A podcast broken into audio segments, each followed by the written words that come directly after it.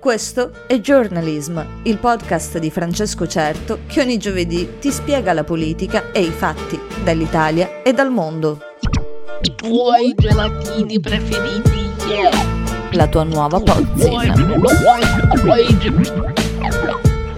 I tuoi gelatini preferiti. Mi chiamo Lola e sono... Ah no, sono Giorgia, sono una donna, sono cristiana una cosa del genere e chissà perché Giorgia Meloni ami ricordare il suo nome, il suo genere e la sua religione. Forse dovrebbe appuntarseli per non dimenticarli. Cosa che succede spesso infatti, dato che in Spagna ha urlato alla platea di essere una mujer e di chiamarsi Giorgia. Era a Madrid lo scorso 10 ottobre all'incontro nazionale di Vox, un partito spagnolo di estrema destra che mette alle fondamenta del suo fare l'essere anti-immigrazione e antifemminista, Nessun problema per Meloni, che si sarà trovata a casa al punto di parlare di patriottismo, orgoglio nazionale e della famiglia tradizionale sotto attacco. Sotto attacco di chi? Io su Facebook vedo solo gente che si sposa e sforna figli. Boh. Incontro di Vox a parte, comunque, la settimana di Giorgia Meloni è stata piena zeppa di problemi. Certo, andare a casa di nostalgici del eh, franchismo non avrà aiutato il suo tentativo, comunque goffo, di mettere distanza tra Fratelli d'Italia e i neofascisti italiani.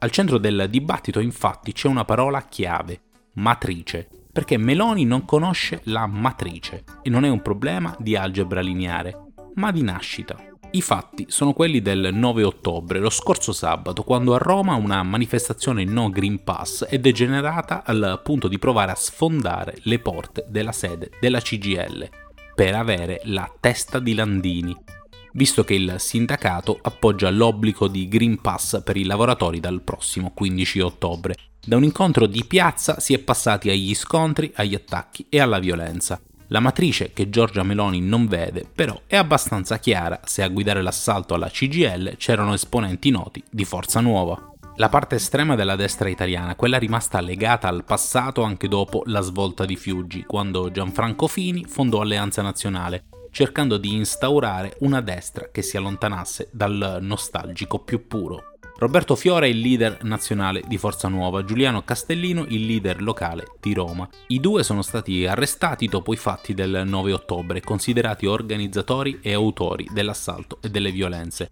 Fiore, 62 anni, è il classico nostalgico che non ha mai fatto un passo indietro rispetto alla sua posizione di neofascista Castellino è un personaggio noto alle cronache degli ultimi anni, manifestazioni non autorizzate, denunce e condanne, anche per l'aggressione a un giornalista dell'Espresso nel 2019. Nell'ultimo periodo è uno dei fautori della lotta al Green Pass, anche se lo scorso agosto ha ceduto alla tentazione di assistere a una partita della Roma contro il Trabzonspor nei preliminari di Conference League, dovendo presentare un tampone negativo all'ingresso con relativo Green Pass. La Roma non si discute, insomma. Comprendere la matrice dell'assalto allora non pare così difficile e non farlo facilita chi vuole affibbiare a Meloni e Fratelli d'Italia il marchio del partito che strizza l'occhio ai fascisti. La F-word che Giorgia fatica a dire, passando da totalitarismo a nostalgismo, ma fascismo fatica proprio a dirlo. Anche messa alle strette, infatti, Meloni resta ferma sul non volersi dichiarare antifascista perché per lei, dice, parlano i fatti. Quali? Boh, andare da Vox non la aiuta e nessuno è talmente fesso da non comprendere che dichiararsi antifascista possa abbattere parte del suo elettorato. La questione fascismo in Italia esiste. Chi vuol celarla cita i numeri da prefisso telefonico di Forza Nuova e Casa Pound, senza capire che esistono sfumature di estremismi chi vota a Forza Nuova ha in mente un'idea precisa e anacronistica, ma in tanti scelgono Fratelli d'Italia vedendo in Meloni la leader più giusta. Ovvio, come è ovvio, che non tutti gli elettori di Fratelli d'Italia siano nostalgici del fascismo. Che poi non sia il vero interesse di Fratelli d'Italia quello di ripristinare il ventennio è un altro discorso, perché che Meloni non sia una mini Mussolini è evidente, ma che voglia rimestare in quell'elettorato anche Meloni dice che i fatti parlano per lei, ma poi candida Rachele Mussolini che dice che il 25 aprile festeggia solo San Marco. Questi, cara Meloni, sono fatti. Perché allora in Italia esiste un problema fascismo? Troppo comodo dare la colpa alla politica perché spesso il percorso è contrario. Ora infatti si urla allo scioglimento di Forza Nuova. Lecito, giusto, ma gli associati non si trasformerebbero in un attimo in social democratici di stampo scandinavo. Resterebbero le persone che sono. Allora pensare che fomentatori e fomentati siano la faccia della stessa medaglia appare chiaro.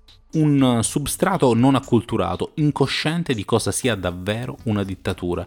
Che la politica gli strizzi l'occhio diventa automatico, che esista un problema fascismo lo dice il dibattito che segue, eventi come quelli del 9 ottobre.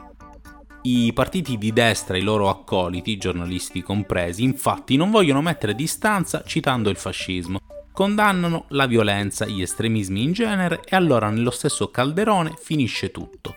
Se si dice fascismo bisogna dire comunismo, ma questo è antistorico e non c'entra la politica. Perché il comunismo, ma basta aver letto un libro, è una corrente filosofica. Che poi sia stato applicato in regimi totalitaristici è un altro discorso. Esiste Stalin, ma anche Lenin, e se non conoscete la differenza, tornate a scuola. Pensate ad Allende, se preferite, ma questo non è il revisionismo del comunismo, perché non è interessante o utile e neanche una cosa a cui teniamo, ma occorre sottolineare le differenze, perché il fascismo nasce da un personalismo edonico malato che ha portato a una dittatura violenta e assassina. Non una cultura, infatti, non ha avuto esportazioni. Se non qualche tentativo fallito in Inghilterra, in Spagna e Portogallo sono state copie ricalcate, ma resta l'assenza di concetti di politica o filosofia del pensiero. Non comprendere questo è criminale. Marx ed Engels sono una cosa, i Balilla un'altra. Il fascismo in più è illegale per Costituzione in Italia. Comunare significa sminuire, soprattutto in un paese dove cercare i comunisti vale quanto cercare i dischi volanti. Un gioco delle parti ridicolo quello di avvicinare il PD al Partito Comunista, come se davvero in questa sinistra italiana ci sia qualcosa di sinistra. In questa destra, invece, sembrano tenerci molto nel far pensare che esista qualcosa di quella destra. Ci sono le parole o cazzate come i saluti romani. E basta, perché cosa fossero quegli anni non lo sa nessuno. Parliamo di un ventennio vecchio quasi cento anni. Una nostalgia errata nella definizione, perché non si può avere nostalgia di una cosa che non si conosce. Almeno non si dovrebbe.